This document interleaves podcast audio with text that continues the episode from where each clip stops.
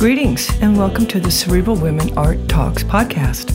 I'm Phyllis Hollis, your host. As an extension of my Instagram page, Cerebral Women, this podcast offers insights into the visual art world. I interview artists, mainly artists of color and female artists, who will freely articulate what inspires their creativity. In addition, you'll hear interesting perspectives from dedicated art professionals who work with artists and the art institutions that feature them. I'm confident that collectively, these individuals will indeed stimulate your mind as they do our eyes. Please know these interviews are conducted in my Manhattan apartment, so please forgive the background sounds of city life. Welcome to the Cerebral Women Art Talks podcast. In this episode, I feature Maren Hassinger. Her career spans four decades. She uses sculpture, film, dance, and performance, and public art. In the mid 1980s, she relocated to New York after being invited to participate in the Artist in Residence program at the Studio Museum in Harlem. She has also worked as an educator for 20 years as the director of the Rinehart School of Sculpture at the Maryland Institute College of Art in Baltimore. Maren articulates the relationship between nature and humanity. Carefully choosing materials for their innate characteristics, she has explored the subject of movement, family, love, nature, environment, consumerism, identity, and race. Wire rope has played a prominent role in Maren's artistic practice since the early 1970s when, as a sculptor placed in the fiber arts program at UCLA, Maren used material to bridge the gap between the two disciplines. She has been commissioned to make work for Sculpture Milwaukee, Dia Bridgehampton, Socrates Sculpture Park, the Hirshhorn Museum and Sculpture Garden, the Rockefeller Foundation, and the Aspen Art Museum.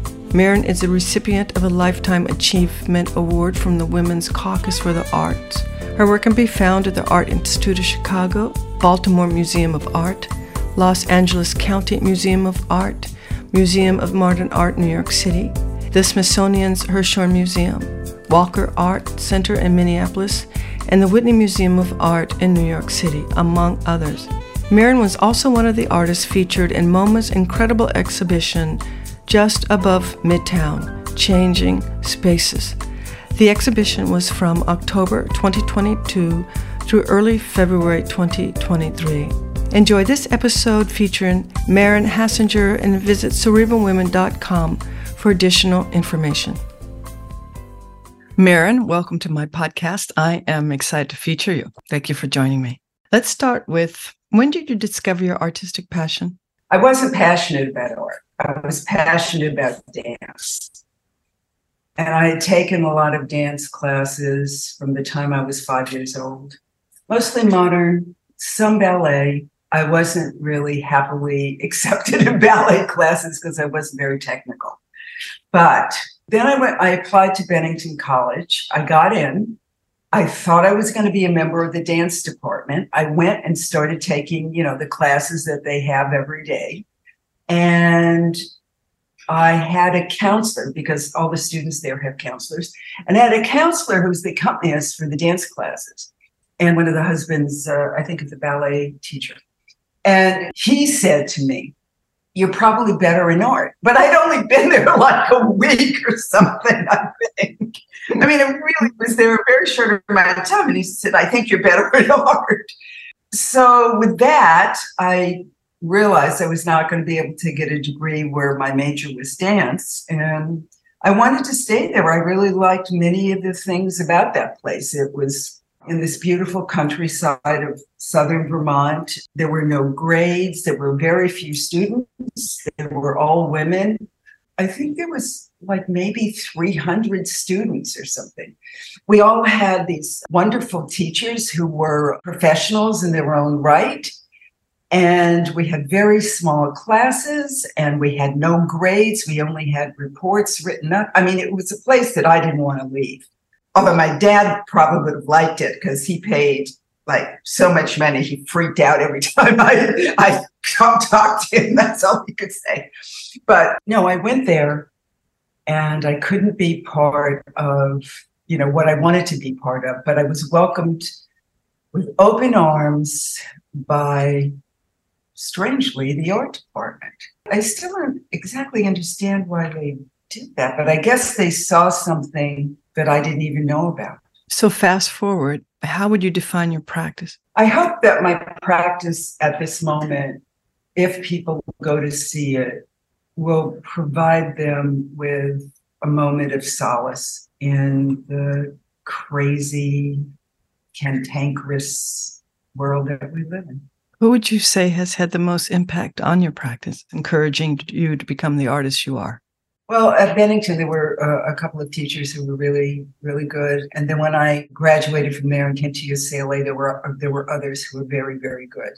So I would say that there were three mentors who were really, really important to me. One was Isaac Witkin, who was my primary sculpture teacher at Bennington. And the other was Pat Adams, who was my drawing teacher at Bennington. And then when I graduated and I went back to Los Angeles, I went to UCLA for graduate school and I tried to get in the sculpture department and they wouldn't accept me. And I thought, well, this is the height of insanity. I wasn't trying to be like, oh, I'm the greatest sculptor in the world because I don't think that. But I had taken on this sculpture from this really wonderful knowledgeable person in this incredible undergraduate institution. But the guys in the sculpture department, and I do think that some of the existing students who I think maybe were all, or at least primarily men, they didn't accept me. And I don't know whether that was because of my gender, race, or they just hated my work. I mean, I have no idea, but they did not accept me. So there was a man named Bernard Kester who was the head of the fiber structure department, and he was opening a new master's program. And he, I guess, got a hold of the slides from the people in sculpture. And he saw my work and he really was very interested in me joining his group. And so I said, great, because I had thought, I wasn't thinking of, you know, well, I'm getting this degree, you know, I'm going to be a hot artist. Blah, blah. I was thinking, oh, I can have this degree and then I can go and get a teaching job. And then I'll be able to, you know, teach to support myself so I can make this art that I want to make. So I knew I had to get an MFA. There was no way I was going to even, anybody would even look at an application for a teaching job. So Bernard Kester came up to me and asked me if I would join his program, which is a very small program called Fiber Structure.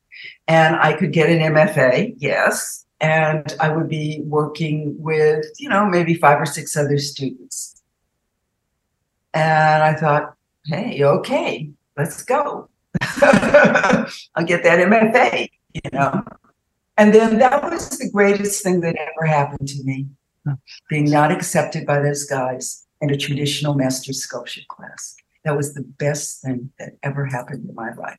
Not only was Bernard just the loveliest person, he was ah, was funny, he was smart, he knew his subject, and he was so kind to all of us. And all of us were girls. Now, I don't know why all of us were girls. I mean, it was open to everybody, but somehow it was all girls and nobody understood exactly what fiber structure was. But for me, it became, you know, lugging around these gigantic ropes that I went down to the docks to find, you know, the, the shipping docks to find and, you know, all of this. And then finally the wire rope, which I discovered in a junkyard, which was, you know, I had to be careful at first because I didn't know how to use it, that it didn't hit me in the face and decapitate me, you know. Was I, there was all of these sort of wild and crazy materials, you know. I still don't understand why there were no men in that class, but you know, it meant a lot to me. It meant everything to me. And Bernard was the most supportive person ever. We adored him. The students adored him. And he had a great sense of humor. So it was fun. Are there concepts or thoughts that connect your work? Love. And what I mean by that is we're very overly concerned about etching out places for each and every one of us amongst our particular group or whoever we identify as our particular group. And I'm really not interested in particular groups. I'm interested in all of us together moving forward. And in that regard, I think that we all have to realize between us all love. I'm not talking about romantic or sexual love like that, but respect. While you're working, do you think of who your audience is? No, I don't know who it is, so I don't think about it. Yeah, but that's true. I really don't think about who's going to be looking at this.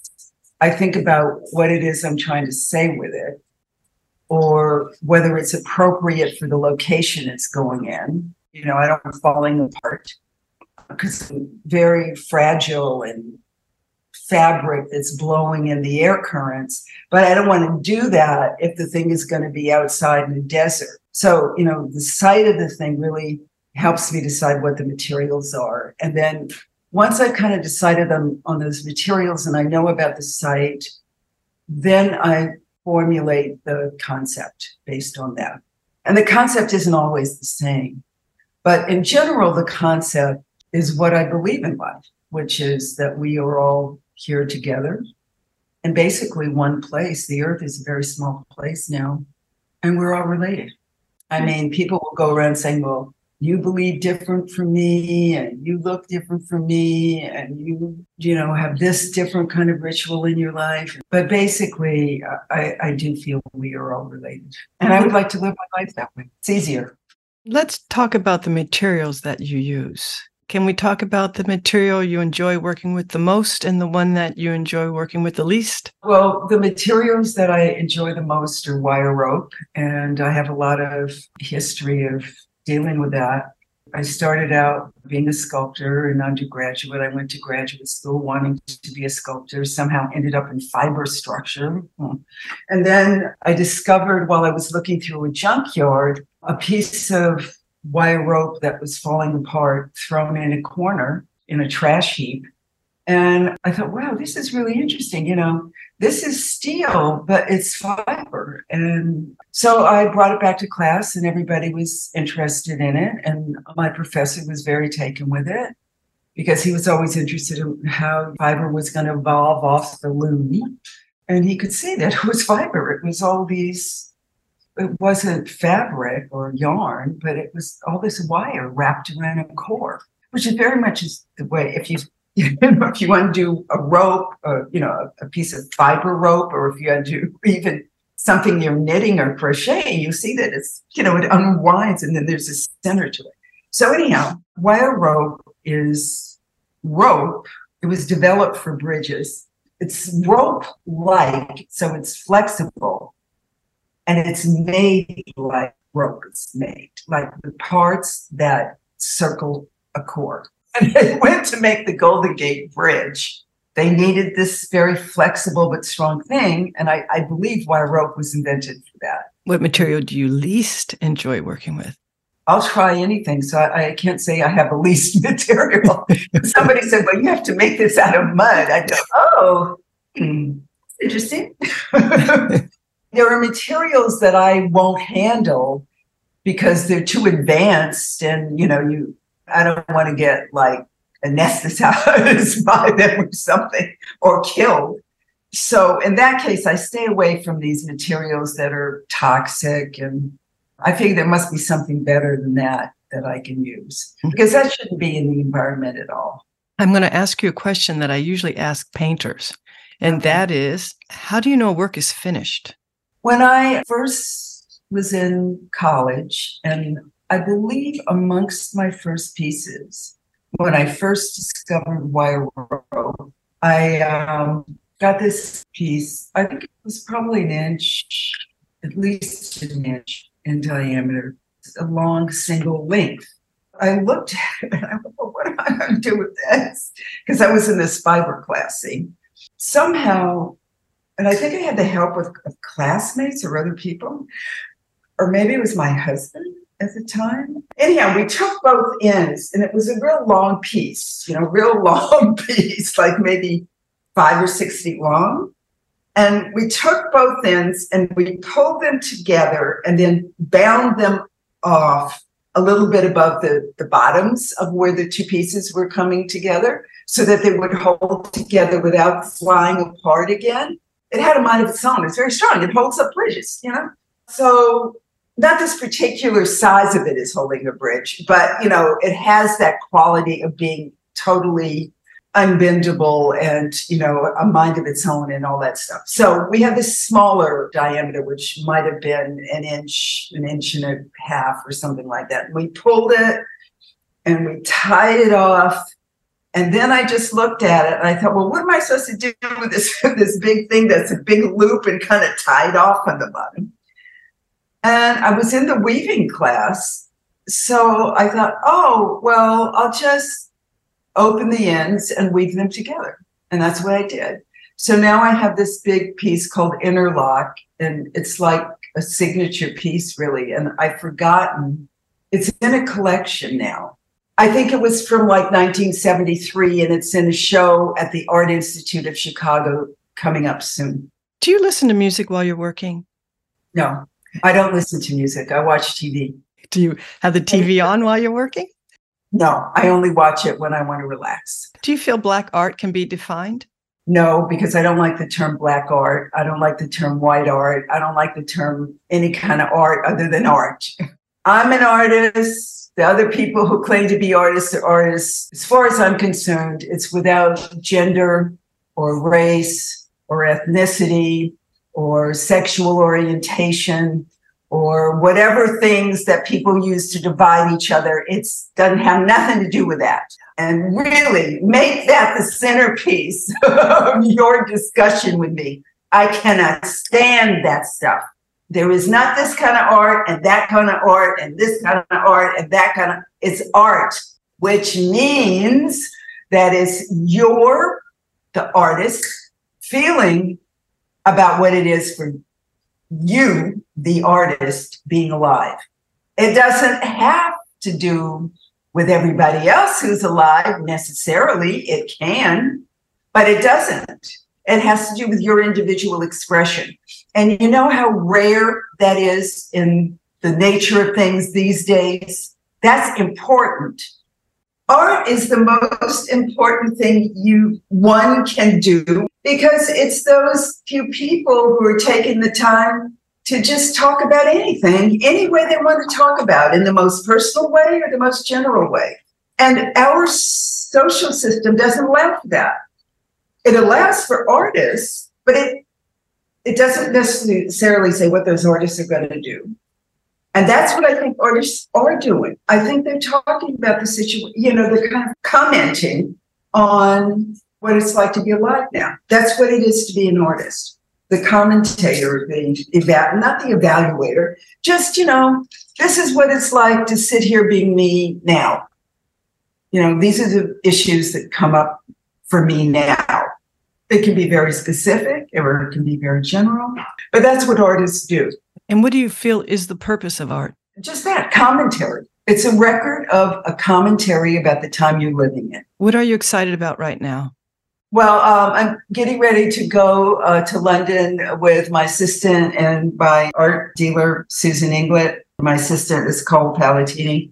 And we're going to London for an art fair. And that's the first time I've ever done anything like that. And we'll see what happens. Yeah, I mean, it's it's fun, like to take it out of the States and see what else is there. What do you enjoy most about your practice? I guess thinking about what's in the world and what I might do in relation to that. But that's thinking. I'm not a real happy about putting everything together. I used to be happy about it. Mostly I used to do things kind of by myself. And uh, lately I've been fortunate that I, I have an art dealer in Susan Inglett and she sold things and I'm able to have assistants. So I have two assistants, Cole Palatini and Josh Leff we get together quite often, making things together. And then Josh is also responsible for cataloging and storing all the things I've made that I still have, which is a, an incredible task because there is a lot of it. What does your workspace look like? What does it feel like? First of all, I live in an area in New York City called Harlem. And I am very fortunate in that I live next door to a little park, which is, I think, a city owned park or something. But it's, it's a, a green space right next to where I live. So I can look out the windows and I can see trees and people with their little dogs running around and things like that. Upstairs is like a two bedroom apartment. And then you come downstairs, you know, in the same building. I mean, it's all part of my apartment. I think the people who were here before, I think they might have been brother and sister, but they used to have parties down here in the area that's now my studio. So it's long and rather narrow. And the ceilings aren't, you know, I guess seven or eight feet. There are fans. We don't have any real air conditioning, but we have two windows that open and a doorway that opens to the outside that leads to a little pathway that goes in the back. And so we have a little outdoor space behind it where Cole is actually working outdoors now, working on some projects. And then indoors, we have white walls, really long very clear white walls that are about eight feet high and uh, a clear floor that has like uh, something that looks like wood on the floor, but it's actually a kind of synthetic floor covering. But it, it's not obnoxious. It it looks like wood. Yeah, so that's the space, and then within that space, towards the rear window, where there's plenty of ventilation, is a tabletop that has the screen on and rest the computer on it. It's a it's a like a desk, but it's a really very simple table. Fortunate that you have outdoor space. Oh, it's amazing for New York City. Oh yeah. my goodness. And most artists' outdoor spaces look so work oriented. I mean, you know, like they'll have black top on the ground. Well, we have like gravel, uh, you know, gray gravel and trees.